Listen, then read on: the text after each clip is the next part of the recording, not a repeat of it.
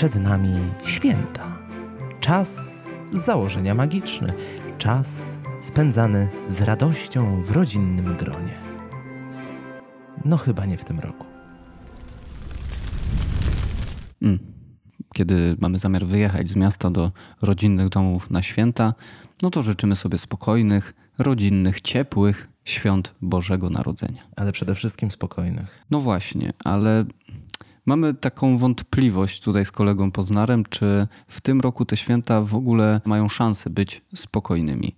W czasie, kiedy nasze społeczeństwo jest spolaryzowane tak mocno jak nigdy dotąd, głównie przez sprawy światopoglądowe, czy sprawy sprzyjania czy niesprzyjania koalicji rządzącej, czy jesteśmy w stanie przeżyć chociaż jedną dobę pod jednym dachem z kimś, kto ma zupełnie inne zdanie na bardzo ważki obecnie temat. Wiele osób lęka się powrotu do domu, ponieważ być może będą zmuszeni do stoczenia rozmowy, której wcale stoczyć nie chcą.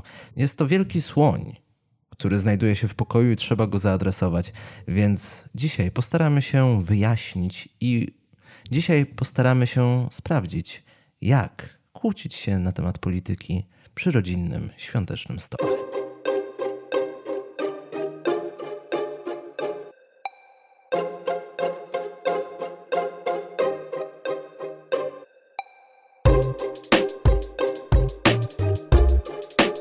Otwarte karty. Dobry wieczór. Dobry wieczór. Jędrzej Jazgar. I Józef Poznar. Moje remedium jest takie, żeby się nie kłócić po prostu. To byłoby wspaniałe i piękne i zasadniczo na tym kończymy naszą dzisiejszą odsłonę otwartych kart. Dzięki wielkie za słuchanie, ale jednak e, rzeczywistość nie bywa tak prosta i łatwa. Czasami te kłótnie są po prostu nieuniknione. To nie jest tak, że przyjeżdżasz do domu rodzinnego i po prostu szukasz bitki. To te bitki znajdują ciebie. No ja właśnie jadę z takim postanowieniem, żeby nie wywoływać, nie poruszę żadnego kontrowersyjnego tematu, no ale nie będę siedział bezczynnie, kiedy ktoś inny będzie mówił jakieś bzdury na dany temat. No i tutaj już może się okazać, że sama taka postawa wystarczy do sprowokowania kłótni. Ale to jest y, taka postawa, którą bardzo łatwo komuś wytknąć tak prześmiewczo że wiesz, ty będziesz stał na straży prawdy i będziesz bronił nauki i faktów. Spróbujemy dzisiaj podejść do tego tematu z kilku różnych zagadnień, zarówno od strony naukowej, jak i od strony tej mniej naukowej, bardziej praktycznej. Co wpływa na to, że my jako społeczeństwo jesteśmy obecnie tak bardzo podzieleni? Bo tak podzieleni nie byliśmy od bardzo, bardzo dawna. Czy stoi za tym jakaś nauka? Dlaczego zachowujemy się w ten sposób? A osoby nam bliskie potrafią się zachowywać w sposób zupełnie nie do poznania. A jeżeli stoi za tym nauka, to czy istnieje także jakieś remedium? Inspiracją do dzisiejszego odcinka był rewelacyjny artykuł w numerze 247 Dziennika Gazety Prawnej autorstwa Sebastiana Stodolaka pod tytułem Poskromić słonia czyli skąd się bierze ślepota na fakty. W oparciu o ten artykuł, jak i o nasze własne doświadczenia, wszystko to, co powinniście przed wyjazdem do domu na święta wiedzieć. Jak możemy przeczytać w lidzie Sebastiana Stodolaka we wspomnianym przez nas wcześniej artykule, możemy znaleźć tam odpowiedź na pytanie, dlaczego ludzie obstają przy swoim, nawet w obliczu ewidentnych dowodów, że są w błędzie. I historia, po której prowadzi nas redaktor Stodolak, zaczyna się od filozofii, od przypomnienia wielkiego mistrza myślowego, jakim był Sokrates, który chodził po ludziach dookoła na ulicy i mówił: Wiem, że nic nie wiem. W sensie on próbował od tych ludzi wymusić taką logiczną konkluzję, którą sobie wyprowadzą, i też wniosek, wniosek, który możemy wysnuć, że obecnie Sokrates nie miałby w ogóle używania, bo jak często zdarza się, żebyśmy usłyszeli, żeby ktoś przyznał się do niewiedzy, to się, to się, to się już nie zdarza. Ja nie wyobrażam sobie, żeby doprowadzić do takiego stwierdzenia rozmówcę, który twierdzi na przykład, że pandemii nie ma, że wirus nie istnieje. Możesz mu pokazać 100 dowodów, tysiąc dowodów na to, że wirus istnieje, że pandemia jest realnym zagrożeniem dla dzisiejszego społeczeństwa, a on będzie się uparcie upierał przy tej swojej tezie. I co z takim fantem począć? Ale nawet nie musimy tego odnosić do przykładów tak radykalnych, tak skrajnych jak ruchy antyszczepionkowe. Mam wrażenie, że w codziennym, praktycznym życiu, w sprawach najbardziej błahych, jest nam trudno przyznać się do błędu. A już nie mówię na przykład o politykach, bo dawno, ale to dawno nie słyszałem, żeby jakiś polityk faktycznie powiedział: No nie, no to, to był mój błąd, przepraszam, myliłem się w danej kwestii. No, no nie. Ja nie miałem tego na myśli albo przepraszam wszystkich tych, którzy poczuli się urażeni. To też jest pokłosie tego. Mój ulubiony typ y, przeprosin. Może to też się objawiać y, w takiej formie, że zostałem, zostałem źle, źle zrozumiany. Przepraszam, przez przemęczenie się przejęzyczyłem. Nie miałem na myśli na przykład narodowej kwarantanny, a narodową solidarność, jak w przypadku ministra Niedzielskiego, który był tłumaczony przez rzecznika Prawa i Sprawiedliwości Radosława Fogla właśnie w ten sposób. No, można tutaj stosować bardzo różne sztuczki. Następnie w artykule Sebastiana Stodolaka przechodzimy do Hegla, a pruski filozof w zasadzie nie wiem czy jako pierwszy, ale jako jeden z pierwszych właśnie zaczynał konstruować pewnego rodzaju sądy i to właśnie od Hegla ma pochodzić słynne, często przytaczane przez niektórych stwierdzenie, że skoro fakty przeczą teorii, to tym gorzej dla faktów. I to zdanie, jak i późniejsze jego konsekwencje, no cóż, zmieniło sposób, w jaki dyskutujemy. Mówimy o dyskusji, z której próbujemy coś wyciągnąć, nie o takim ślepym bajdurzeniu, że tam co u ciebie i tak dalej, tylko o dyskusji na argumenty, dyskusji, w której próbujemy przekonać drugą stronę do naszych racji. Od wielu, wielu lat jest to trudne, ale wydaje się, że w dzisiejszych czasach robi się to najtrudniejsze. I to nas prowadzi do jeszcze jednego filozofa, którym jest oczywiście niezastąpiony Arthur Schopenhauer, u którego możemy znaleźć taki cytat. Do wrodzonej dumy u większości ludzi dołącza się jeszcze gadatliwość i wrodzona niesumienność. Mówimy o przedmiocie bez zastanowienia i chociażbyśmy zauważyli, że twierdzenie nasze jest fałszywe i pozbawione racji, pragniemy, aby się zdawało wprost przeciwnie. Wydaje mi się, tak jak przed chwilą próbowałem definiować to, czym jest dyskusja, już nie mówimy o dyskusji jako o dojściu do prawdy, tylko dyskusją jest wygrana. To już nie chodzi o to, żeby wiedzieć, jak jest faktycznie, tylko o to, żeby przekonać drugą stronę, żeby wyciągnąć to moralne zwycięstwo nad kimś. I to jest pierwsza pułapka, w którą nie możemy wpaść. Niech celem tych rozmów przy, przy świątecznym stole nie będzie mm, pokazanie za wszelką cenę, że to my mamy rację, tylko raczej próba znalezienia wspólnego pola do dyskusji. Może się okaże, że mamy jakieś wspólne opinie na dany temat, czy nasze poglądy są w jakiś tam sposób zbliżone. Owszem, ale jeżeli chcemy dyskutować i chcemy dyskutować na temat, no to dobrze by było, żeby te strony, które ze sobą dyskutują, toczyły tę rozgrywkę słowną na tym samym poziomie, ponieważ jeżeli jedna strona chce czegoś zupełnie innego z tej rozmowy od drugiej, no to, to nigdy nie dojdziemy do jakiegokolwiek porozumienia. I może się tak zdarzyć, że naszymi adwersarzami będą osoby, które no, nie chcą. Nie chcą się dowiedzieć niczego, nie chcą poznać prawdy na dany temat, czy też wystarczyłoby poznać drugiej opinii na ten temat, tylko chcą przeciwnika zgnoić, zaorać, zniszczyć merytorycznie i wiele, wiele innych. Te dyskusje mają to do siebie, że okej, okay, faktycznie można kogoś zaorać, można kogoś faktycznie yy, zamknąć komuś usta, żeby już nie był w stanie wypowiedzieć nic więcej, tylko należy się zastanowić, jaki osiągniemy ten skutek. Czy to sprawi, że ktokolwiek zmieni zdanie? Absolutnie mi się nie wydaje. Przypominam sobie wszystkie kłótnie, chociażby i w internecie, gdzie zdarzyło się, że ktoś mnie zaorał. I czy to sprawiło, że nagle zmieniłem swoje patrzenie? W żadnym kurwa razie. Tylko się doedukowywałem jeszcze bardziej, żeby podkręcić swoją tezę i żeby później nie doprowadzić do takiej sytuacji. Tak jesteśmy po prostu stworzeni. Jesteśmy przecież tylko ludźmi i to, dlaczego zachowujemy się tak, jak się zachowujemy, najzacieklej starają się wyjaśnić y, psychologowie. Przyjrzyjmy się teraz może kilku mm, eksperymentom czy y, dowodom. W analizowaniu naszych zachowań i jakichś prawidłowości, które stoją za naszymi zachowaniami, no w tym się specjalizuje Uniwersytet Stanfordzki. I jednym z eksperymentów stanfordzkich był właśnie eksperyment bazujący na karze śmierci, a raczej na stanowisku wobec kary śmierci, w którym to pokazywano ludziom, którzy byli za karą śmierci, zestaw dowodów za oraz przeciw, no i tym drugim także przedstawiano dowody za i przeciwko karze śmierci, no i co się okazało, no to były bardzo dobre argumenty i z jednej i z drugiej strony, ale jak się okazało, no praktycznie nikt zdania nie zmienił. Natomiast ci, którzy byli za karą śmierci, wyciągali tylko te argumenty, które im pasowały, kompletnie ignorując te, które nie zgadzały się z ich światopoglądem i przeciwnie. Osoby, które początkowo były przeciwko karze śmierci, wyciągały tylko te argumenty, które popierały ich początkową opinię na temat kary śmierci, no i jeszcze bardziej okopywały się na pozycji przeciwników tego typu karania przestępców.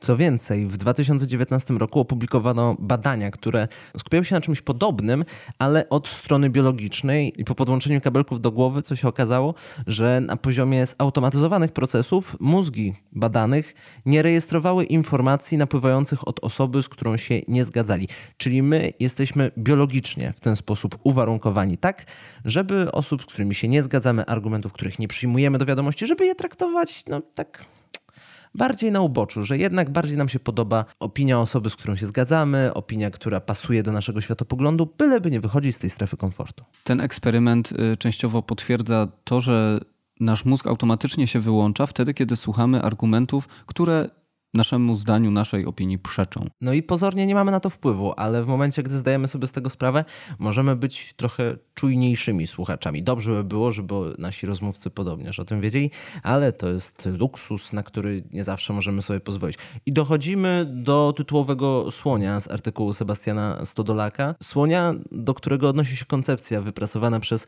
Jonathana Haidta w książce Prawy Umysł. Tam właśnie Haidt tłumaczy swoją koncepcję jeźdźca i słonia, że ludzki umysł jest podzielony, przypomina jeźdźca na słoniu, przy czym zadaniem jeźdźca jest służyć słoniowi.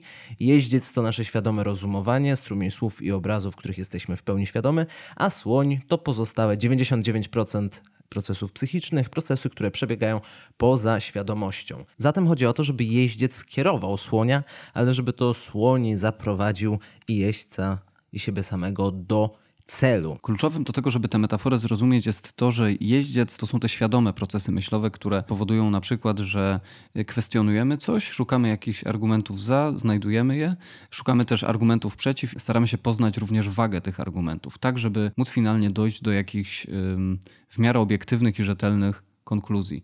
Natomiast słoń w tej metaforze to są te wszystkie automatyczne procesy myślowe, schematy myślowe, heurystyki, no i oczywiście stereotypy, które ułatwiają nam przyswajanie rzeczywistości otaczającego nas świata. No i w tej metaforze oczywiście najbardziej się rzuca w oczy to, że jeździec jest przecież dość mały, słoń jest bardzo duży. No i chodzi o to, żeby nie to, co automatyczne panowało nad nami, ale żebyśmy właśnie świadomie potrafili poskromić te instynkty, które, jak się okazuje, często wynikają z uwarunkowań ewolucyjnych. Tak, bo bardzo często w każdej dyskusji bardzo łatwo jest przejść na stronę emocjonalną, na pomnienie o rzeczach, które są związane z rozumem, a odwoływanie się do emocji, własnych przeżyć, to nie robi dobrze dyskusji, to zazwyczaj zabija jakąkolwiek szansę na nawet na to zwycięstwo, o którym mówiliśmy, a już na poznanie prawdy, to w ogóle nie. I można byłoby łatwo przyjąć, że no cóż, no skoro przed chwilą wyszło na to, że tak działa nasz mózg, że jesteśmy do tego zobligowani biologicznie, ewolucyjnie, żeby tak robić, no to, to co mamy zrobić? Mamy też coś takiego, co się nazywa rozumem. I rozum na drodze ewolucji także powstał w jakimś celu, więc powinien być tymi lejcami, które posiada jeździec, żeby zapanować nad słoniem. No ale żeby potrafić nad takim słoniem e, zapanować, no to trzeba wiedzieć, jak ten słoń wygląda wygląda i jak się zachowuje. Dlatego trzeba przede wszystkim zapoznać się z takimi automatycznymi procesami, które czasami przebiegają w naszym mózgu poza naszą świadomością, czyli właśnie takie upraszczanie rzeczywistości do prostych haseł. Najczęstsze, które się chyba zdarza każdemu z nas, to oczywiście samo oszukiwanie się.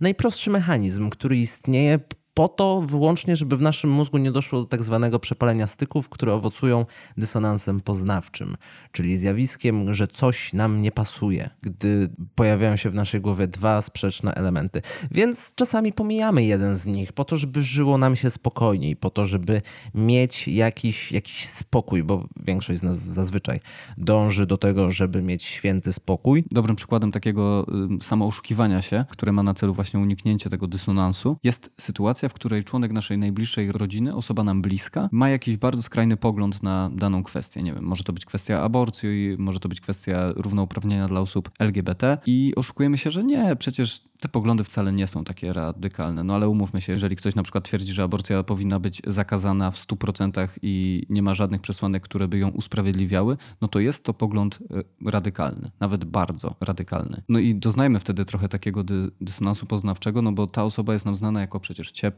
taka, która by nigdy w życiu nie chciała wyrządzić nikomu krzywdy, nie chciałaby, żeby ktoś przez nią cierpiał. No kochamy te, te, te osobę z naszej rodziny, więc nie chcemy im przypisywać rzeczy, które przypisujemy innym osobom, które wyznają te poglądy, więc zaczynamy, zaczynamy jakoś tak gmatwać, gmatwać, żeby, żeby tylko nie dopuścić do poznania prawdy. I tutaj chyba dochodzimy do takiego pojęcia, które obecnie występuje bardzo często w y, debatach w internecie, czyli fikołków. Ach, fikołków, do przodu, do tyłu, w boki, w tył.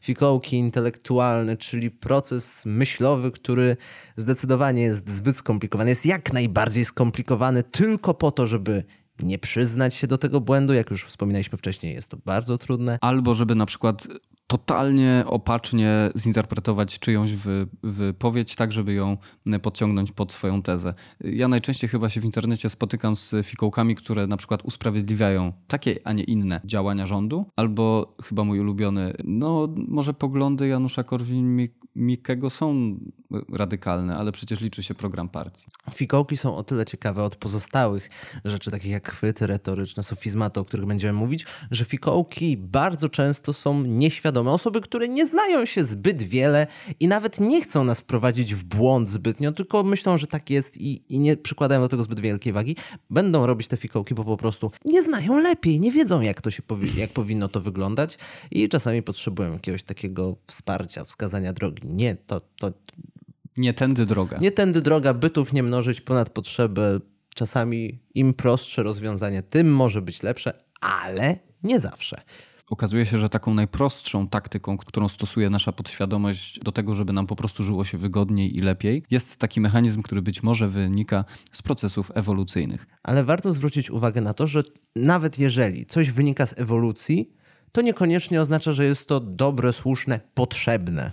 Jest wiele elementów związanych z ewolucją, które są nam w tym momencie w ogóle niepotrzebne. Na przykład w procesie ewolucji nauczyliśmy się mówić, co jest nam bardzo pomocne w porozumiewaniu się w życiu, w społeczeństwie. Jest to bardzo przydatna umiejętność, no ale też na przykład u niektórych w drodze ewolucji wykształcił się taki mechanizm, że krzyczą panicznie na widok na przykład pająka. No i to jest, umówmy się, już chyba trochę zbędne w dzisiejszych czasach, zwłaszcza na naszym terenie, gdzie pająków jadowitych nie ma i nic nam nie grozi, kiedy zobaczymy pająka w kącie pokoju. Jest to totalnie bezużyteczne. Ale pytanie, czy całkowicie bezużyteczne jest ewolucyjne poczucie przynależności do grupy? Z badań wynika, że wtedy chyba wydzielają się tam jakieś e, hormony, które powodują, że czujemy się dobrze po prostu, kiedy mamy akceptację społeczną, kiedy mamy akceptację grupy. Potrzebujemy czuć się potrzebni w tej grupie. Potrzebujemy mieć takie poczucie, że jesteśmy częścią jakiejś paczki, jakiejś ekipy i często się robi głupie rzeczy po to, żeby być zaakceptowanym przez społeczność. Ja już nie... Panujemy, prawda? Tak, ja już nie mówię o, o, o powiedzmy powiedzmy zjawisku fali w szkołach i czego to się nie robi, żeby nas przy, przyjęto do tej społeczności, czy wyzwania, które są w amerykańskich koleżach, żeby być przyjętym do tych bractw, ale nawet grupy związane z naszymi poglądami.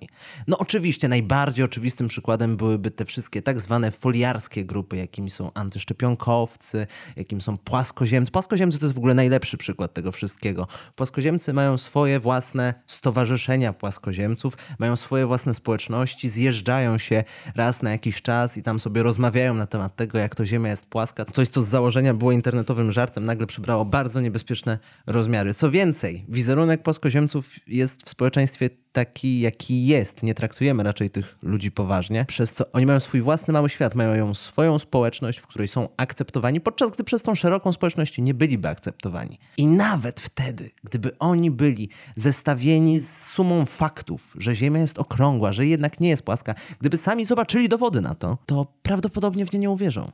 Dlatego, że musieliby porzucić swoją społeczność, musieliby wyrzec się swojej tożsamości, którą jest teraz ten jeden pogląd, musieliby zerwać ze swoją społecznością i wrócić do tej społeczności zwyczajnej, która przecież ma ich za odrzutków. No, byliby bez takiego domu jakiegoś, bez takiej społeczności, która byłaby dla nich bliska. Dlatego tkwią w tych poglądach. Kolejnym z takich zautomatyzowanych mechanizmów, y, które stosuje nasza podświadomość, jest emocjonalne przywiązanie do wygłaszanej opinii. Wygłaszamy jakąś opinię, możemy jej nawet do końca nie przemyśleć, możemy y, dokładnie nie zbadać sprawy, ale jest ta presja w dyskusji, żeby stanowisko jakieś tam zająć. Automatycznie emocjonalnie wiążemy się z daną tezą czy hipotezą, no i później każdy atak na te opinie odbieramy jako atak na nas. I my możemy na pewnym etapie dy dyskusji zdać sobie sprawę, że kurczę, może jednak my tak wcale nie, może wcale nie sądzimy tego, co powiedzieliśmy kwadrans wcześniej, no ale wtedy już nam głupio się wycofać, więc brniemy i brniemy, coraz bardziej broniąc opinii, z którą się nawet nie do końca zgadzamy. Bo celem nie jest prawda, tylko celem jest zwycięstwo. Celem życia nie jest przeżycie. Ludzie mają swoje, swoje ideały, za które giną. Nie, nie, nie. Jasne, że się przywiązujemy do opinii, którą wygłaszamy. Bardzo często są ludzie, którzy budują całe swoje życie wokół konkretnych opinii. I później co? Musiałbyś zmieniać całe swoje życie. Gdybyś stanął przed faktami, które by podważały twoje stanowisko, to jest bardzo niefajne. Natomiast z drugiej strony, gdy ktoś przyznaje nam rację, gdy ktoś mówi, że ej, no zgadzam się z tym, co mówisz, no to wtedy czujemy się tak fajnie. Ja się, ja się wtedy zawsze czuję tak, tak, tak, jak taki moralny zwycięzca, gdy ktoś wreszcie mi powie, gdy ktoś zakończy dyskusję i powie, no racja, coś takiego.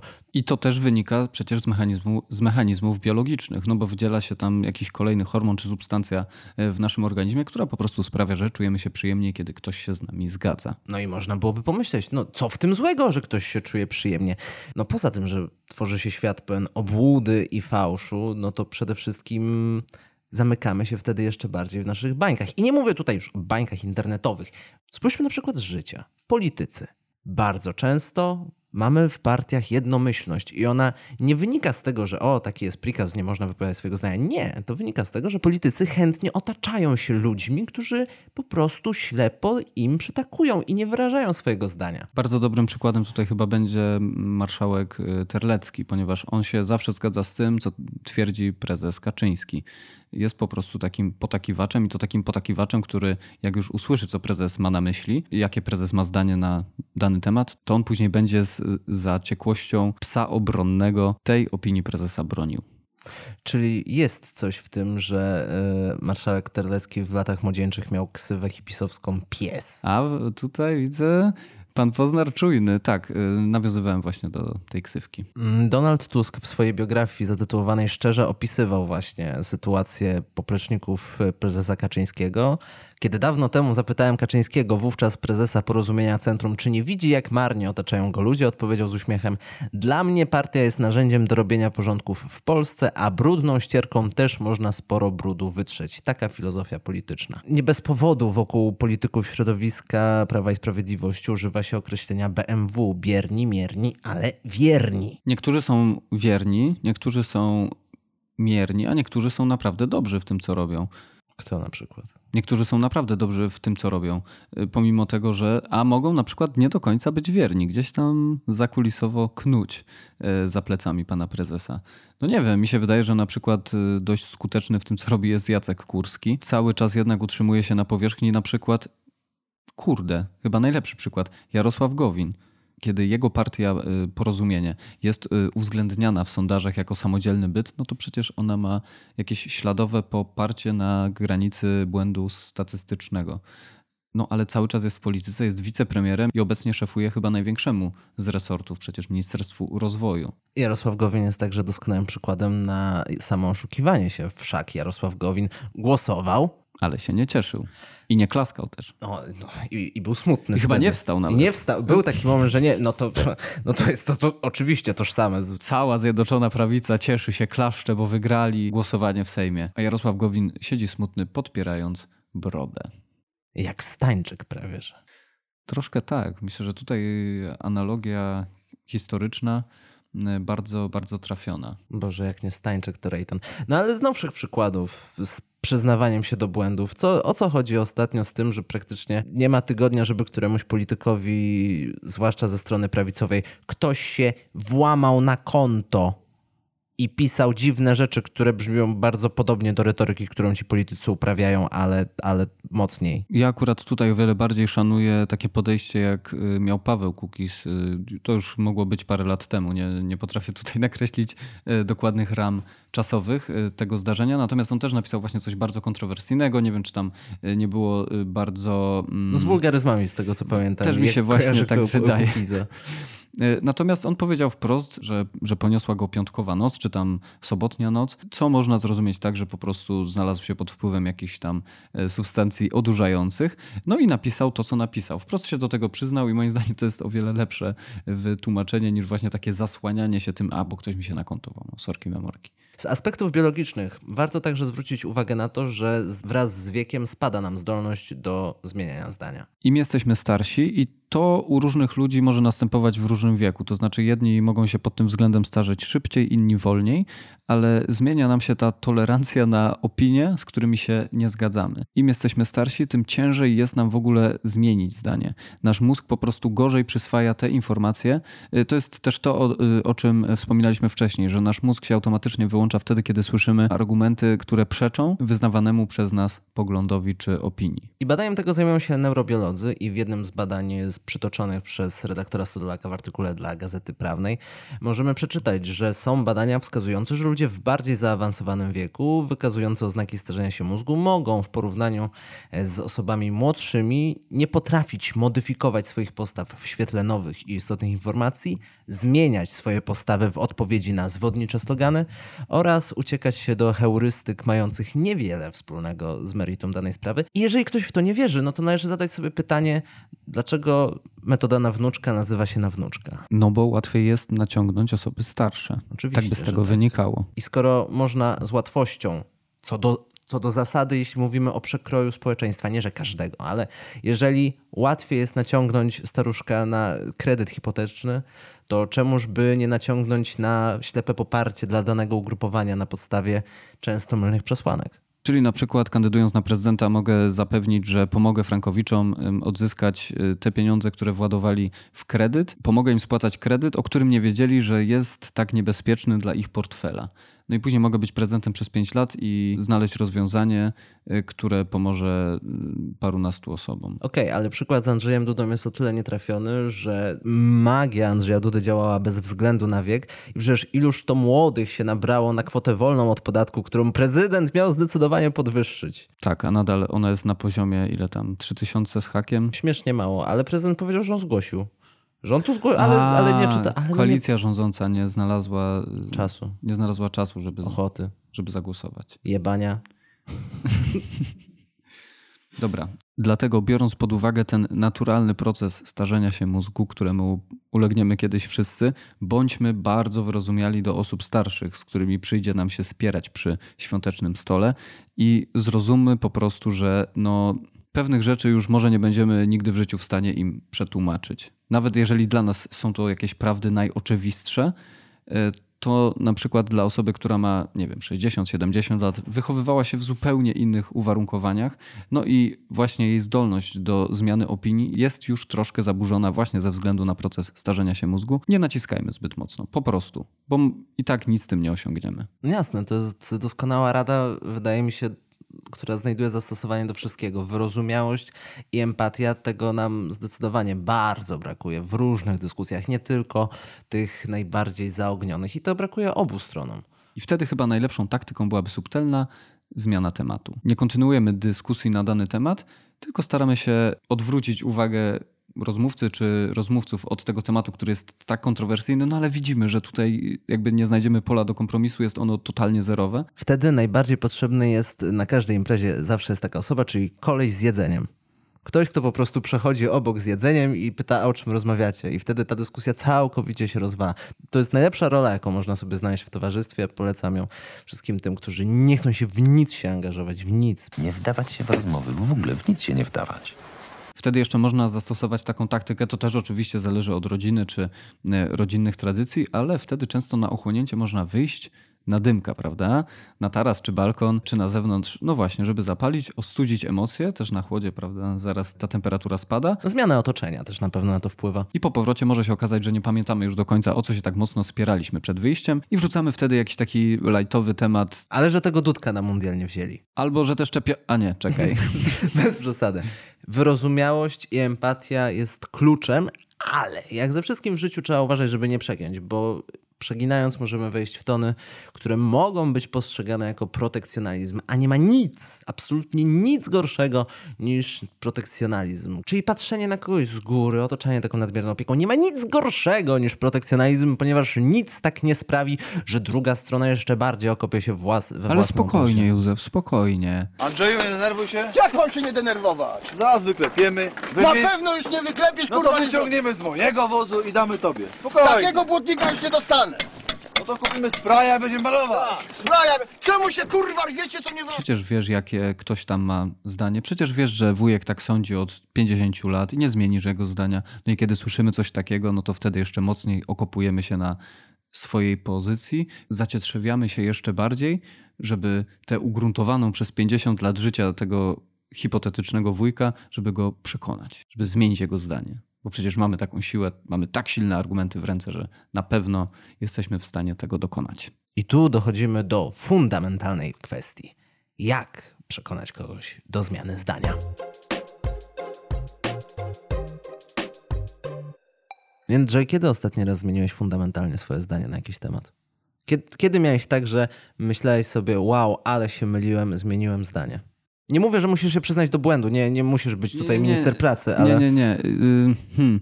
Chyba nigdy w życiu nie miałem takiego momentu olśnienia, żeby powiedzieć wow, nagle zmieniłem zdanie. Nie. U mnie częściej ten mechanizm y, przebiega tak, że na przykład się orientuję, że pół roku temu wyznawałem pogląd, z którym obecnie się dzisiaj nie utożsamiam.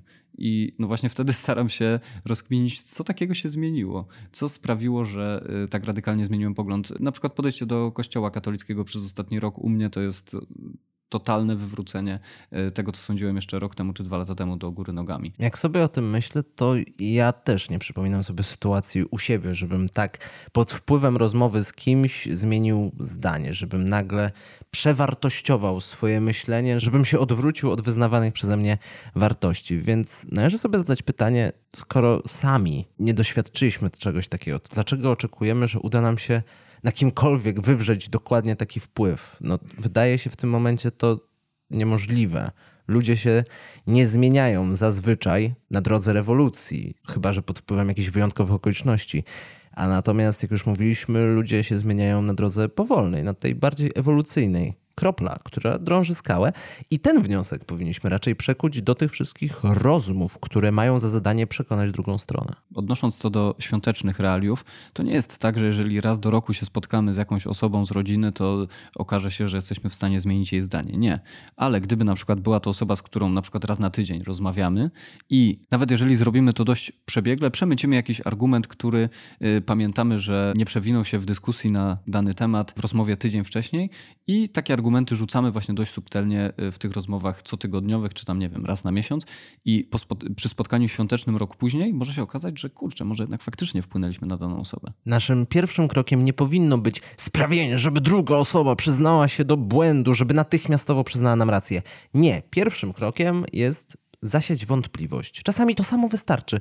Nie chcę przywoływać tego przykładu, ale w tym momencie on jest najlepszy i możemy to odnieść do filmu, jakim była Incepcja z 2010 roku, w którym tam oczywiście wszystko na bazie snów i myśli, ale koncept, założenie tego, jak to działa, można zastosować tutaj. Myśl, która jest obcą myślą, nie przyjmie się tak dobrze jak nasza własna myśl. Sytuacją idealną w dyskusji o najwyższe stawki jest sprawić, żeby nasz oponent, nasz rozmówca, nasz adwersarz zaczął wątpić w swoje własne stanowisko, a później sam na drodze własnego poszukiwania dowodów sam dotarł do argumentu, który chcieliśmy mu przekazać. Oczywiście wtedy nie mamy tego moralnego zwycięstwa, ale liczy się efekt końcowy dla tej osoby. Wtedy to działa, no nie powiem, że działa za każdym razem, ale to działa najczęściej. Takim dobrym przykładem chyba tutaj będzie y, wtedy, kiedy na przykład rozmawiamy o szczepionkach. Często się pojawia taki argument, że ale jakiś tam naukowiec udowodnił, że szczepionki powodują autyzm. No i wtedy możemy krótko uciąć tego typu argument i powiedzieć, że ale przecież udowodniono, że te badania były y, przeprowadzane w niewłaściwy sposób. One tak naprawdę nie udowodniły tego, co starasz się mi właśnie udowodnić, że szczepionki właśnie powodują autyzm. No i to już może zasiać drobną wątpliwość w wiarygodność tego naukowca, który te badania przeprowadził. Możemy szukać inspiracji w przekonywaniu drugiej osoby. W sztuce bądź nauce, dziedzinie kultury czy sztuki, jednym z najbardziej rozmytych, gdybym miał go przypisać do czegokolwiek działów biznesu, tym, który bardzo często ludzie mówią, że gdyby zniknął na stałe z powierzchni Ziemi, to absolutnie nic by się nie zmieniło, czyli marketingu. Gdyby potraktować opinię jako produkt, który musimy sprzedać, no to wtedy zasady i prawa marketingu doskonale by się odnalazły w sposobie przekonywania drugiej osoby. Czyli nie robimy na przykład jednej dobrej kampanii reklamowej, w której ukazujemy wszystkie dobre strony danego zjawiska, tylko planujemy tę kampanię na cały rok. Jakieś spoty na przykład takie, że wiemy, że przynajmniej raz w ciągu dnia każdy telewidz czy słuchacz radia usłyszy właśnie ten jeden jakiś tam drobny argument. Super by było, gdybyśmy mieli jedną super taką kampanię, która by weszła w viral i wszyscy by się o tym dowiedzieli. Super jedna kampania, ale z drugiej strony bardzo szybko byśmy o tym zapomnieli. O wiele lepiej pamiętamy rzeczy, które były nam co jakiś czas konsekwentnie przypominane, ale co ważniejsze w marketingu, to należy poznać swój target. A w tym wypadku należałoby poznać swojego odbiorcę. O wiele łatwiej z tego względu dyskutuje się w internecie niż w prawdziwym życiu. W internecie mamy do czynienia z osobą, która jest dla nas kompletnie anonimowa. Może być czymkolwiek. W zależności od tego, czy dyskutujemy na forum publicznym, czy na jakichś zamkniętych grupach, to mamy, możemy do niej przypisać jakieś konkretne poglądy, ale nie znamy kompletnie tej osoby. Natomiast, gdy rozmawiamy w twarzą w twarz, zazwyczaj z osobą, którą już znamy, jest nam o wiele trudniej, dlatego że nie możemy zastosować tych zwykłych schematów, ale z drugiej strony jest to zaleta, którą powinniśmy wykorzystać, że skoro znamy tę osobę, no to też powinniśmy mniej więcej wyczuwać, co dotrze do takiej osoby. Jest prawdą oczywistą, ale warto ją powtórzyć, że dla osób, które są bardziej emocjonalne, o wiele lepiej będą działać argumenty odwołujące się do rzeczy, które są związane z emocjami. Natomiast do ludzi, którzy biorą wszystko na twardy, chłopski rozum, no to tam te argumenty nie będą miały takiego zastosowania, jak argumenty, które właśnie są logiczne, które odwołują się do twardej matematycznej logiki. Jeżeli dobrze Cię rozumiem, Józef, gdybym rozmawiał z jakąś osobą właśnie bardziej emocjonalną na temat na przykład płacy minimalnej, a ta osoba byłaby przeciw takiemu rozwiązaniu, to gdybym na przykład użył argumentu, że ale pomyśl sobie, że jesteś młodą osobą, która ma rodzinę, dwójkę dzieci do wyżywienia i żaden pracodawca nie chce jej zagwarantować takiej pensji, która pozwoliłaby na utrzymanie rodziny. Albo argument za bądź przeciw 13 i 14 emeryturze wobec dziadka, który patrzy stricte na to jako na pieniądze i, i, i, liczy wszystko tak czy siak, no to można mu powiedzieć, że a gdyby to było w formie powiedzmy kwoty wolnej, e, zwolnienia twojej emerytury z podatku czy jakichś tam innych ulg, no to miałbyś więcej. Natomiast wobec babci, która może podchodzić do tego w sposób bardziej opiekuńczy, no to tam zastosujemy argumenty związane właśnie z tym, co może do niej przemawiać, czyli porównywaniem do sytuacji innych osób, czy innych przykładów i tak dalej, i tak dalej. Chodzi o to, żeby znać swój target i wykreować taki komunikat, który odpowiednio do nich trafi. Mi się wydaje, że jeżeli chodzi o te dyskusje świąteczne przy wigilijnym stole, dobrze jest się zaopatrzyć, to już mówię właśnie tak w e, kontekście bardziej kazuistycznym, kiedy już mamy do czynienia z konkretnymi przykładami. Jeżeli mamy traktować dyskusję jako potyczkę, batalię, bitewkę słowną, należałoby się odpowiednio uzbroić w konkretne argumenty. A w świecie pacyfistycznym najlepszym uzbrojeniem jest tarcza. Tarcza, która odeprze wszystkie najgorsze i najgłupsze argumenty, z których większość wychodzi z tej samej logiki, a raczej z jej braku. Dlatego teraz przyjrzymy się tym wrogom, z którymi najpewniej przyjdzie nam się właśnie zmierzyć w trakcie nadchodzących świąt, czyli błędów, które popełniamy w dyskusji, argumentów, które tak naprawdę argumentami nie są i tym wszystkim uproszczonym schematom myślowym, które totalnie rozmijają się z głównym tematem rozmowy. Sofizmaty, błędy logiczne, chwyty erystyczne, czyli takie zagrywki, które mają za zadanie odwrócić kota ogonem. I tak jak fikołki mogły wynikać z nieświadomości naszych rozmówców, tak e, raczej te chwyty erystyczne no, są zastosowane celowo, żeby nie dopuścić do własnej przegranej. Oczywiście Osoby, które stosują, mogą nie zdawać sobie z tego sprawy, bo najczęściej będą przekazywały poglądy wyczytane gdzieś tam albo zasłyszane od kogoś i nie przeanalizują ich dostatecznie logicznie. Na szczęście my możemy to zrobić i później wypunktować naszemu rozmówcy, że to, co mówią, nie do końca musi być prawdą. Nie musi być prawdą, albo inaczej, może być prawdą, ale totalnie mija się z meritum sporu, y, który właśnie toczymy, czy nie dotyczy tematu rozmowy w żadnym razie. Możemy wyróżnić dwa typy takich zaniechań logicznych. Są te, które odwołują się do naszego rozmówcy i te, które odwołują się do meritum sprawy, czyli ad personam i adrem. Jędrzej, czy ty masz jakiś swój ulubiony chwyt erystyczny? Wstyd mi się przyznać, ale mam. Jeden z nich to jest odwoływanie się do autorytetu. Podaję opinię kogoś na tyle szanowanego w danej dziedzinie, że mojemu rozmówcy głupio jest się po prostu z tą osobą nie zgodzić, ponieważ ona y, niesie właśnie taką dużą estymę, którą cieszy się y, w swojej społeczności. W Polsce z tym jest bardzo duży problem, ponieważ na przykład y, patrząc na dziedzinę nauki, jaką jest prawo, no tutaj kogo byś nie podał, to nagle się okaże, że a on orzekał za komuny, a y, ona rozmawiała kiedyś z Tuskiem, więc już na pewno nie jest apolityczna. To, o czym mówisz, to trochę wynika z tego, że te autorytety nam się rozmywają. Powoli odchodzimy od czegoś takiego jak autorytety globalne, że już nie ma takich jednostek powszechnie szanowanych przez wszystkich takich ideałów, tylko jeżeli są jakieś autorytety, to są one prawdziwe dla jakiejś grupy, dla jakiegoś zjawiska, dla jakiejś dziedziny, a takich autorytetów wielkich Polaków, no to już nie ma. Zgodzę się, zdecydowanie ich brakuje w naszym społeczeństwie i to chyba nie jest dobra tendencja, jeżeli już patrząc na społeczeństwo jako całość, no bo jednak każde społeczeństwo potrzebuje takich drogowskazów, które niezależnie od uwarunkowań historycznych, politycznych czy ekonomicznych, wskazywałyby, nawet jeżeli by robiły to dość y, metaforycznie, jakiś kierunek, w którym powinniśmy podążać jako społeczeństwo.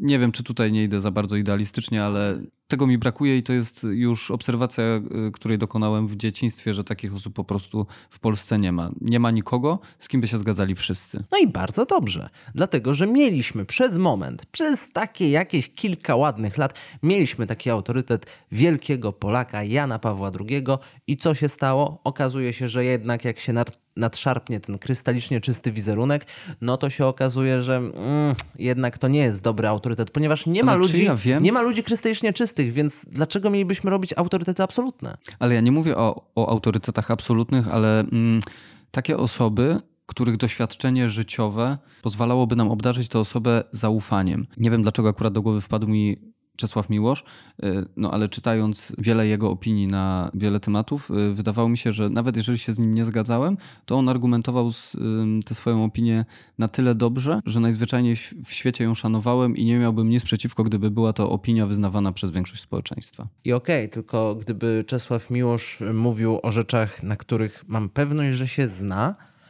no to wtedy jasne, jeśli chodzi o, nie wiem, tłumaczenia, jeśli chodzi o kwestie literatury, jeśli chodzi o obserwację codzienności życia podczas komuny, jasne, wtedy tak.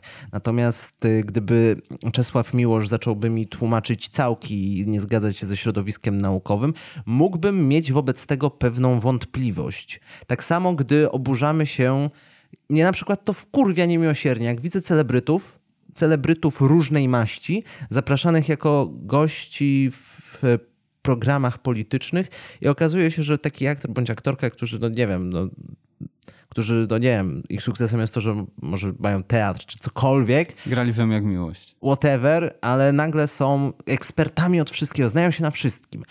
I ja szanuję ludzi, którzy znają się na swoich kwestiach. Ja nie będę dyskutował z autorytetem Jana Pawła II, jeśli chodzi o podróże po świecie, jakieś tam dzieło ekumeniczne i tak dalej, ale nie wiem, czy papież będzie najlepszym ekspertem w dziedzinach, które wykraczają poza teologię, poza y, rzeczy związane z duchowością, z religią. Nie jestem o tym przekonany. Dlatego argument, a papież to po górach chodził i uważał tak czy siak, jest doskonałym przykładem chwytu erystycznego, który jest odwołaniem się do autorytetu. To, że autorytet powiedział jedną rzecz, to wcale nie zamyka całej dyskusji. Oczywiście, że nie. Natomiast jeżeli chcę sobie wy, wyrobić opinię na jakieś zagadnienie prawne, a przecież tych w tym chaosie prawnym, który mamy w ostatnim czasie w Polsce, to na pewno nie włączę sobie wypowiedzi na przykład y, prokuratora Piotrowicza czy y, profesor Pawłowicz, y, tylko posłucham osób, które cieszą się autentycznym autorytetem w środowiskach prawniczych, na przykład, nie wiem, Ewy Łętowskiej czy profesora Strzembosza. Natomiast, y, tak jak wspomniałeś wcześniej, gdybym, gdyby byli zapytani o całki, to ja nie oczekiwałbym od nich tego, że opowiedzą mi y, o całkach, tylko że odeślą mnie do jakiegoś swojego znajomego profesora, który im to bardzo dobrze wytłumaczył. I mi się wydaje, że na tym też polega y, taka cała sieć autorytetów społecznych. Że w każdej dziedzinie mamy kogoś zaufanego. No na przykład y, większość Polaków teraz bardzo szanuje profesora Simona, bo on prosto z mostu przecież mówi tak jak jest.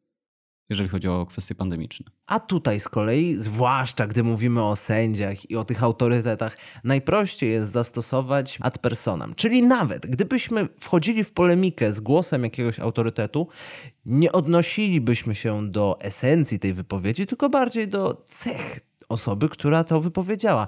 Strzembosz, przecież sędziowie to przecież oni za komuny orzekają. Co, co ten tam sędzia za komuny wie, jak, jak on wie? No przecież on jest zły, bo był za komuny. Przecież on się kształcił wtedy, kiedy pisano pracę na temat Stalina i że on był dobry niby. Albo pisano pracę o porządku prawnym w republikach socjalistycznych. To co, to co taki sędzia może nam mądrego powiedzieć? Czy co mądrego może orzec w danej sprawie? A Leszek Balcerowicz to się Marksa uczył kiedyś. A ciocia męża tego sędziego donosiła dla SB. A ty to jeszcze dziecko jesteś. Nic o życiu nie wiesz. Smarkaty jesteś w ogóle, więc co ty tam wiesz? I jak Balcerowicz przyszedł ze swoimi reformami, to na chleb żeś mówił pep. I to wszystko. To jest ad personam. To jest y, typ argumentu, z którym w ogóle nie warto w- w nic się nie wdawać. Nie, Nie, to. w ogóle. Najlepiej w ogóle y, od razu. Chociaż nie wiem w sumie, czy tutaj dobrze jest powiedzieć naszemu rozmówcy, że kurczę, ale w ogóle nie tykasz meritum, tylko uczepiłeś się jakiejś jednej cechy mm, osoby, która wygłasza daną opinię. Tak. Myślę, że jak najbardziej. Jedyne nad czym można popracować, to nad wymową tego zdania. Czy ono ma być, to już zależy od konkretnych relacji, czy ono ma być bardziej zaczepne, bardziej agresywne, czy tutaj znowu musielibyśmy się wznieść na wyżyny naszej wyrozumiałości i spróbować to tak jakoś tak minimalnie zakręcić. No, na argument, ty to jeszcze dziecko jesteś, no to weź mi to wytłumacz. Ponoć jest, skoro jesteś taki mądrzejszy, no to proszę, odnieś się do tego, co mówię. Pokaż mi, że jestem w błędzie. To może zadziałać. Bardzo ładnie, Józef, mi się wydaje, tutaj z tego udało ci się wybrnąć. Yy, Przejdźmy może do kolejnego takiego chwytu, który jest świadomie bądź nieświadomie stosowany przy świątecznym stole, yy, czyli dowód anegdotyczny. No to to w ogóle przy świętach to jest, o, to jest pozycja obowiązkowa. Każdy co najmniej raz musi odnieść dany temat do swoich własnych przeżyć, albo przeżyć opowi- sąsiadek, albo czegokolwiek tam. No właśnie, co ty opowiadasz? Skąd ty możesz wiedzieć, jak jest w Niemczech, opierając się na jakimś artykule z poczytnego pol- polskiego dziennika, kiedy mój sąsiad pracuje w Niemczech, właśnie przyjechał na święta, rozmawiałem z nim wczoraj i on mówi, że jest zupełnie inaczej. Dlaczego ty mówisz coś zupełnie innego niż ten sąsiad, który mieszka, wiesz, w jednym rejonie Niemiec i tak dalej, i tak dalej. Czy da się w jakiś sposób obalać dowody anegdotyczne? No mus, trzeba byłoby mieć dane, statystyki na podorędziu, aczkolwiek one nie cieszą się często popularnością. Wydaje mi się, że tutaj bardzo dobrze jest to pokazać na przykładzie y, tych y, kościołów, które rzekomo miały płonąć w Polsce. Bo wtedy, kiedy ktoś mówi, protesty kobiet były radykalne, bo zaatakowano kościoły czy miejsca kultu i przerywano msze święte. No ale kiedy pokażesz to w skali, że na ileś tam tysięcy mszy świętych zakłócono nawet nie jeden promil w skali kraju, no to to już może uświadomić naszemu rozmówcy, że to niekoniecznie jest dowód na to, że te protesty były bardzo radykalne. A palenie kościołów to jest z kolei mój ulubiony przykład chwytu erystycznego, bo przecież palenie kościołów albo nawet sugerowanie, że te strajki to mają za zadanie zniszczyć kościół, spalić kościoły, no to jest nic innego jak wspaniały i niepodważalny chochoł, czyli figura byt, który nie istnieje, wyobrażenie, które można posiadać na temat danej sprawy, danej osoby i temu bytowi przypisuje się różne cechy, które nie mają nic wspólnego z rzeczywistością, a później, jak to z chochołem bywa, zaczyna się go okładać kijem, czyli konstruuje się sztuczny argument, który, którego osoba w ogóle nie powiedziała, którego w ogóle tak nie uważa, ale obudowuje się to jakąś taką łatką esencją i z tym się argumentuje. Więc jeżeli jest mowa o strajku kobiet i ktoś oczekuje, żeby odpowiadać na pytanie, a czemu te kościoły chcą palić? No to nie o to chodzi. To w ogóle kto tak chce? Skąd w ogóle się to bierze? Chochoły są fantastyczne, dlatego że bywają trudne do rozróżnienia, często korzystają z innych pozostałych figur, żeby się wspomagać, a tak naprawdę są najprostsze do pokonania. Są trochę jak te są jak boginy w trzeciej części Harry Pottera. Przy okazji dyskusji covidowych, to jest, o, to jest jeden z moich ulubionych przykładów, że a, a jakby ta platforma rządziła, to, to by w ogóle więcej osób zmarło. No, a dlaczego? Skąd, skąd w ogóle tworzysz tą teorię? Skąd wiesz, co by zrobiła platforma? No nie wiesz tego. A z kolei, tutaj jak widzicie, to niby hoho, a z kolei to jest też wspaniały otabautyzm z taką odrobiną, minimalną szczyptą symetryzmu. Whataboutyzm polega na tym, że kiedy na przykład ktoś mówi, dobra, już może trzymajmy się tego, się tego tematu strajku kobiet y, czy protestów kobiet, to na przykład y, rozmawiamy o samym przebiegu tychże protestów, y, przemarszach przez miasta. Y, No i ktoś wyciąga, a tutaj było brzydkie słowo padło, a tutaj na transparencie ktoś tam y, się śmiał z Kaczyńskiego, a tutaj na a ja słyszałem, że ktoś krzyczy HWDP. No ale kiedy spojrzymy na całość protestów, no to okazuje się, że były one w miarę pokojowe i, i przemoc była tam zjawiskiem marginalnym. No to jest whataboutyzm tylko w sytuacji, gdybyś mówił o czymś innym. Tak normalnie to to jest cherry picking, to jest generalizacja, czyli ocenianie całości przez pryzmat pojedynczych jednostek. Whataboutyzmem wspaniałym i najczęściej powtarzanym, no to jest a za PO. Ale PiS kradł, ale PO też kradło, ale Duda jest, ale Duda jest problem, a, a Trzaskowski. Czyli nie A skup... Komorowski jaki był? O właśnie. Czyli nie skupianie się na esencji problemu, tylko zwrócenie uwagi, ha, ha, ha, ale przecież ty wcale nie jesteś lepszy. No dobra, no ja mogę, mój kandydat może nie jesteśmy super, no ale co to zmienia w nastawieniu twojego? To, to, że Platforma kradła, to to jest pozwolenie na to, że PiS ma kraść? Przecież to miała być dobra zmiana. Też zauważyłem, bardzo często pojawia się taki argument, kiedy ktoś e, przyznaje się do poglądów lewicowych, czy do tego, że głosował na lewicę, no to wtedy się mówi, ale przecież tam są postkomuniści, a co na przykład z tym? Przecież on służył w PZPR-ze, no czarzasty chociażby. Przecież on był członkiem PZPR-u. Jak można na takiego człowieka oddać głos, Józef? Ty śmiesz się nazywać Polakiem? A, i tym płynnym sposobem przeszliśmy do kolejnego błędu, który z kolei jest bardzo często stosowany przez środowiska konserwatywne w Polsce, czyli argumentu typu żaden prawdziwy Szkot, no true Scotsman. Przecież żaden prawdziwy Polak by tak nie powiedział, żaden prawdziwy Polak tak nie uważa. Gdybyś był patriotą, to byś w ogóle nawet nie śmiał stawiać takich tez, jak śmiesz. Jak śmieć, śmie w ogóle śmieć. Prawdziwi Polacy, prawdziwi patrioci, prawdziwi konserwatyści, prawdziwi prawicowcy. No to też jest jeden z argumentów, które są banalne do odrzucenia, ponieważ jak się dopytać, a, a jaka jest definicja prawdziwego Polaka, jak jest definicja prawdziwego patriotu, skąd się w ogóle bierze, co definiuje patriotyzm, co definiuje polskość, okazuje się, że nie ma jednej spójnej definicji, każdy postrzega to zupełnie inaczej. Zwrócenie uwagi na to, że te hasła są tylko kwestią percepcji, może pomagać, nie musi pomagać, ale ten argument pada zaskakująco często i zawsze, zawsze jest irytujący. I to zawsze frustruje, gdy ktoś próbuje uczyć mnie czy mojego przyjaciela Jazgara o tym, co to znaczy być Polakiem, jak, jaki to jest prawdziwy Polak. Nie możesz być Polakiem, nie masz, nie masz monopolu na polskość. No właśnie o to tutaj w tym chodzi. Nikt nie ma przecież monopolu na polskość. Każdy może czuć się Polakiem w taki sposób, w jaki uważa i nikt nie ma prawa odmawiać komu innemu prawa do patriotyzmu. Ale dobrze, tutaj już może wchodzimy w takie bardziej moralizatorskie i, i ideologiczne tony. No ale skoro już jesteśmy przy tych konserwatystach, którzy często używają podobnych zagadnień, podobnych haseł, oczywiście najczęstszy argument do natury. Jak coś jest naturalne, to jest dobre, a te, teraz w tym żywieniu, teraz w tym jedzeniu to tylko chemia jest. Ten argument bardzo często pojawia się przy dyskusjach o GMO, o energii atomowej. Przecież naturalne źródła energii są o wiele lepsze. Paliwa naturalne są lepsze, bo są naturalne, a atom tam już są jakieś, wiesz, naukowe szachry, machry, ja tego do końca nie kumam, więc będę się trzymał tego, co naturalne. No bo przecież ropa naftowa, węgiel to jest bardzo łatwo zrozumieć. To jest argument tak kompletnie od czapy z kilku powodów. Po pierwsze, nie do końca wiadomo zawsze, co to jest coś, co jest naturalne. No bo atom niby jest nienaturalny, no ale do jasnej cholery uran bierzemy z Ziemi i, i, i zmienia się w pluton to, to, to co nie jest naturalne. Z drugiej zaś strony, i to jest wydaje mi się mocniejsza wadliwość tego argumentu, to to, że nie wszystko, co jest naturalne, jest dobre. Azbest jest naturalny. Naturalne są na przykład y, trujące grzyby. Czy jak je zjem, to to jest dobre? Bakterie i choroby są naturalne, w końcu mamy je od zawsze. To, żeby podążać zgodnie z naturą, żadnych lekarstw. Bie, bie, ha, bierzesz, bierzesz sobie aspirynkę na ból nie, głowy? To jest nienaturalne, są jakieś sztuczne chemikalia. W ogóle jak można coś... Obrzydlistwo. Mm, bardzo częstym argumentem, który też się pojawia właśnie po, po stronie konserwatywnej jest taki argument, że większość ma rację. Ej, ale przecież większość Polaków na przykład jest za karą śmierci, więc może ją wprowadźmy. Większość Polaków nie zgadza się na liberalizację prawa aborcyjnego, większość jest za kompromisem, więc powinniśmy go zostawić.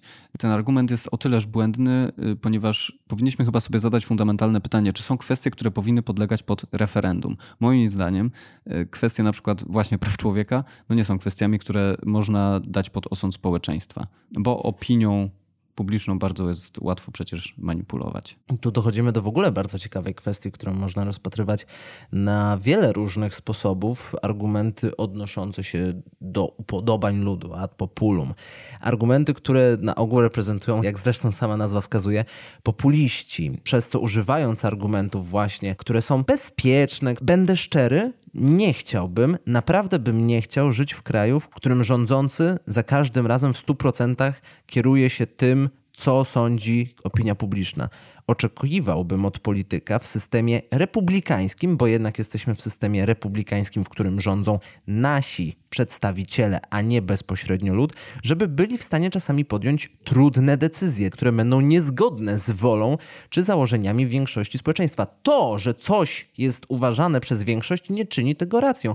Miliony much nie mogą się mylić, więc jedzmy gówno. Ten mechanizm bardzo łatwo dojrzeć w opiniach na temat wieku emerytalnego, które wszyscy pamiętamy, że Donald Tusk podniósł wiek emerytalny. Nie zapominaj, że z Władysławem Kosiniakiem Właśnie Kamyszem. chciałem, chciałem to powiedzieć, że wtedy ministrem między innymi pracy był Władysław Kośniak-Kamysz. No i dzisiaj politycy, którzy wówczas mówili, że to jest konieczne, ponieważ y, y, czeka nas demograficzna katastrofa. Trzeba podwyższyć wiek emerytalny, żeby ludzie chociaż w minimalnym stopniu zarobili na te swoje emerytury, które umówmy się i tak będą głodowe. A dzisiaj nabierają wody w usta. Społeczeństwo wyraziło się przecież bardzo jasno, że nie chce podwyższenia wieku emerytalnego, więc my tej kwestii ruszać nie będziemy ponieważ takie zdanie można usłyszeć właśnie na przykład od e, wspomnianego wcześniej Władysława Kosiniaka-Kamysza. A kiedy już mówimy o ludowcach, no to samo się nam nasuwa hasło tradycja, chociaż to Piękne imię dla dziewczynki. umówmy się, za Kosiniaka-Kamysza już y, y, bardziej się celuje w takie unowocześnienie, no ale jednak to, te odwołania do tradycji są obecne na przykład w wypowiedziach e, polityków Polskiego Stronnictwa Ludowego dotyczących kwestii chociażby, nie wiem, związków partnerskich, że tradycja zawsze była taka i taka, że małżeństwem zwyczajowo nazywa się przecież związek kobiety i mężczyzny i tak dalej, i tak dalej. No zwyczajowo to ja się kiedyś mogłem domagać satysfakcji wobec osoby, która obraziła mnie na ulicy i później wybieraliśmy czy szable, czy pistolety, więc Taka była tradycja. no taka była tradycja, no. Kiedyś też była taka tradycja, że y, jak to było w chłopach? Że się kapustę kiszoną ubijało Nie, nie, stopami. że się y, smołą oblewało, obsypywało pierzem i hajda za wiochę, banicja. No kiedyś była taka tradycja, że małżeństwa były aranżowane. Też była taka tradycja. Czy słuszna? No chyba nie do końca. Z tym, że to jest też y, miecz, który jest obosieczny, ponieważ ym, progresywiści, kładąc ich na biegunie przeciwnym do konserwatystów, oni mają taki właśnie swój argument, który jest y, odzwierciedleniem tego argumentu odwołującego się do tradycji, czyli Ależ wy jesteście ciemnogród. Przecież nowocześni ludzie myślą tak i tak. Przecież to, to jest w ogóle niepostępowe. Świat się w taki sposób nie rozwija. Ludzie. Owszem, i tutaj znowu należy pamiętać, nie wchodząc zbytnio na oświecony centryzm, że nie wszystko, co nawiązuje do tradycji, jest złe. I też nie wszystko, co się wiąże z nowoczesnością, na pewno będzie dobre. Nie można potępiać jednoznacznie czegoś wyłącznie z tego powodu, że jest tradycją, ponieważ tradycja jest jednym z elementów, który buduje naszą tożsamość kulturową.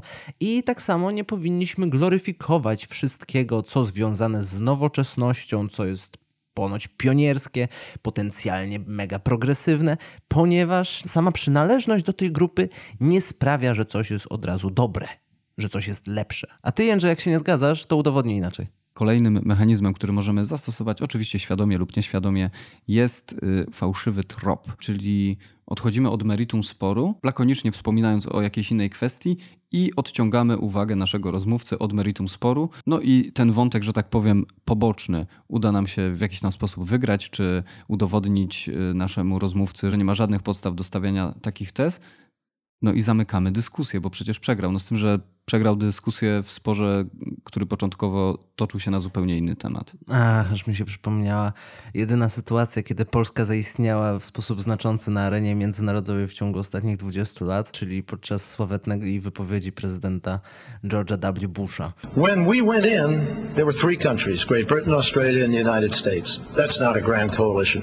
We can do better. 30 seconds. Well, actually, you forgot Poland. And now there's 30 nations involved, standing side by side with our American troops. And I honor their sacrifices, and I don't appreciate it when a candidate for president denigrates the contributions of these brave, brave soldiers. It, it, it, you cannot lead the world if you uh, do not honor the contributions of those who are with us. He called them the coerced and the Trudno się podnieść po takim argumencie. No nie ma. Ale jest argument, który jest bardzo łatwo zbić, a bardzo często go słychać w rozmowach i to niekoniecznie przy świątecznym stole, a bardzo często się pojawia. Argument równi pochyłej. To jest taki mechanizm, który działa w następujący sposób. Y, Na przykład w rozmowie o mm, równouprawnieniu osób LGBT mm, nasz rozmówca twierdzi, y, czy stawia taką śmiałą tezę, aha, czyli pozwolimy chłopom się żenić, babom też i, i co? I zaraz pozwolimy też y, żenić się psom albo żeby y, chłop z samochodem mógł wziąć ślub. No przecież to jest nienormalne. No równia pochyła jest taką wyjątkową odmianą zarówno chochoła, jak i fałszywego tropu, ponieważ po raz kolejny rozmówca nie chce się kłócić z faktycznym, z faktycznym stanowiskiem, które reprezentujemy, tylko z jakimś jego wyobrażeniem, z czymś, co nie ma absolutnie żadnego pokrycia w rzeczywistości. Nie wuja, nie rozmawiamy o tym, żeby ktokolwiek miał się żenić ze, ze zwierzętami, czy z roślinami, czy, czy cokolwiek sobie tam wyobrazisz. Rozmawiamy w tym momencie tu i teraz o tej konkretnej sytuacji. Dlaczego przechodzisz do sytuacji, o której nikt nie mówi? To jest bardzo łatwe do wychwycenia i też jest to chyba jedna z tych rzeczy, które otwarcie możemy naszemu rozmówcy wytknąć, no bo bardzo wyraźnie odchodzi od meritum dyskusji, no a przecież chcemy, żeby ta rozmowa jednak toczyła się kulturalnie. No ale bez protekcjonalizmu, z należytą dawką wyrozumiałości. E, I empatii. Należy też pamiętać, że nie tylko nasi rozmówcy mogą się posługiwać takimi błędami. Często wypowiedzi, które przytaczają, też mogą posiadać e, tego rodzaju dyskusyjne błędy, jak i dowody, które przedstawiają.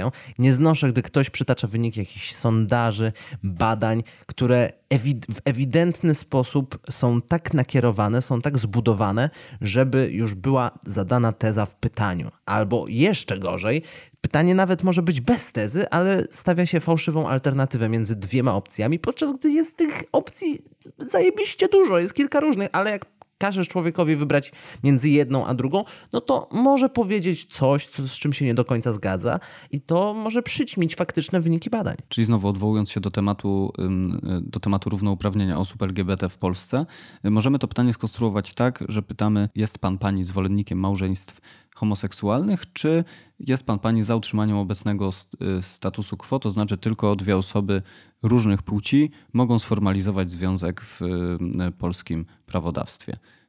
A gdzie miejsce dla zwolenników związków partnerskich, ja się pytam. To jest właśnie taki fałszywy dylemat. A tych opcji w ogóle jeszcze po drodze, które łączą różne typy rozwiązań prawnych, to jest multum i stawianie osoby badanej właśnie w sytuacji, kiedy dajemy iluzorycznie tylko dwie możliwe opcje, a tych opcji jest bardzo dużo, jest po prostu nie fair. Przecież tak na dobrą sprawę to zarówno seksualność, jak i płciowość to jest rodzaj fałszywego dylematu. Więc jak na te tematy rozmawiać w pozbawieniu innych fałszywych dylematów? Jak przeżyć te święta? Postarajmy się odpowiedzieć na, na to kluczowe pytanie. Jak przeżyć święta, rozmawiając, a nie kłócąc się przy świątecznym stole? Mm, hmm, hmm, hmm, hmm. Jakiś złoty środek. Znajdź tylko jeszcze dziś, Józef. Moim zdaniem świetnym złotym środkiem jest jedzenie.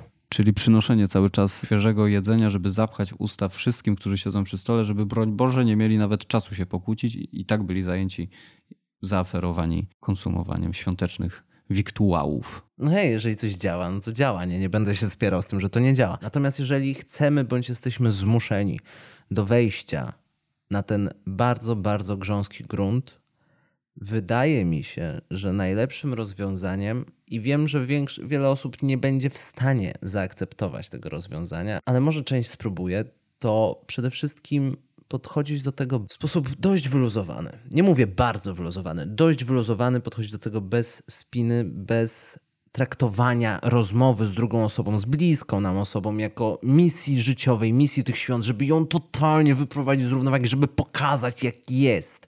Bo jak już mówiliśmy wcześniej, to nie jest takie proste. Zazwyczaj nie udaje się ludzi od razu z marszu do czegoś przekonać. To potrzebuje czasu, więc im mniej będziemy zaangażowani emocjonalnie w tę dyskusję, tym o wiele lepiej nam się będzie rozmawiało. To raz i są o wiele większe szanse, że dojdziemy trochę bliżej do tej mitycznej prawdy, którą zarysowaliśmy na samym początku, żeby nie wygrać, ale zbliżyć się do prawdy. Odwołując się ponownie do tej metafory jeźdźca i słonia ukutej przez Jonathana Haidta, tutaj tym słoniem jest y, to nasze automatyczne, emocjonalne wiązanie się z opinią, którą wygłosiliśmy. No a naszą rolą w tym momencie jako jeźdźca jest to, żeby pilnować się, żeby nie dać się właśnie ponieść emocjom.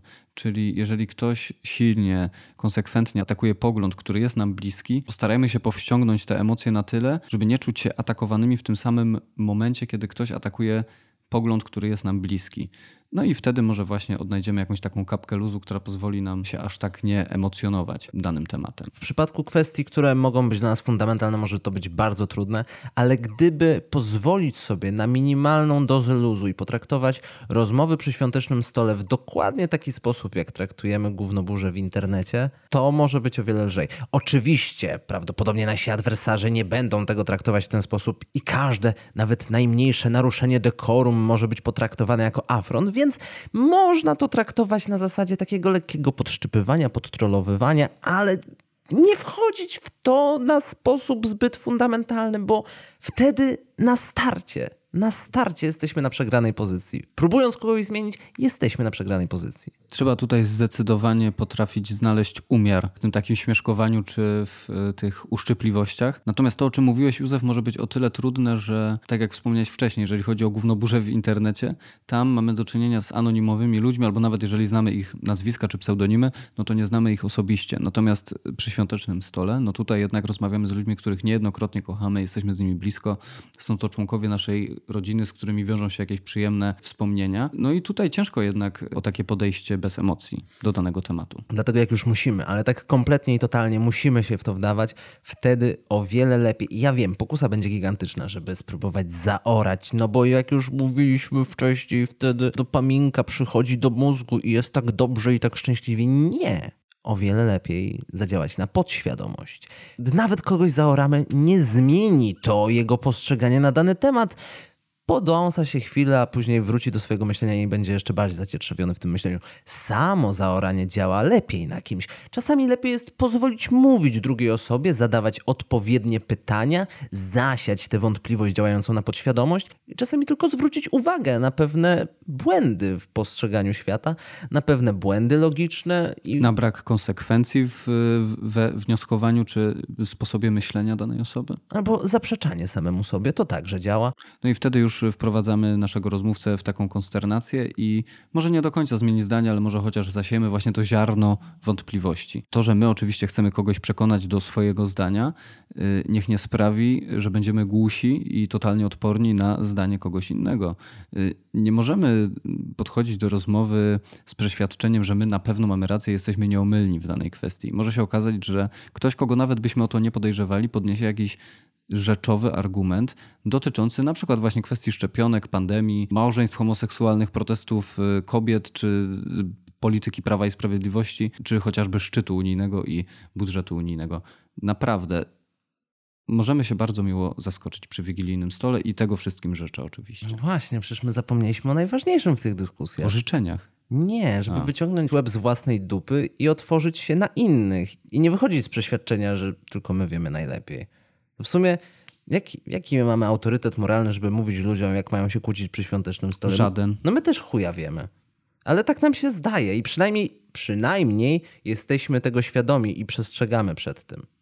No i oczywiście też staramy się znaleźć jakieś, y, jakieś merytoryczne argumenty na poparcie tego, co mówimy. Dlatego, gdy przyjdzie Wam stanąć przed świąteczną, merytoryczną, bądź mniej potyczką, życzymy Wam, żeby nie opuścił Was spokój. No i oczywiście też życzymy wszystkim nieograniczonych pokładów empatii i wyrozumiałości, bo te na pewno będą w te święta szczególnie przydatne. To były specjalne, świąteczne otwarte karty. Dzięki wielkie za słuchanie. Józef Poznar. Jędrzej Jaskar. Słyszymy się już po świętach. Na ten czas najedzcie się sernikiem, czy cokolwiek tam preferujecie i spędźcie te święta w taki sposób, żeby ich nie żałować. Trzymajcie się cieplutko. I bogatego gwiazdora. Papa. Czy kogokolwiek, bądź czegokolwiek, w co sobie tam wierzycie. Z fartem.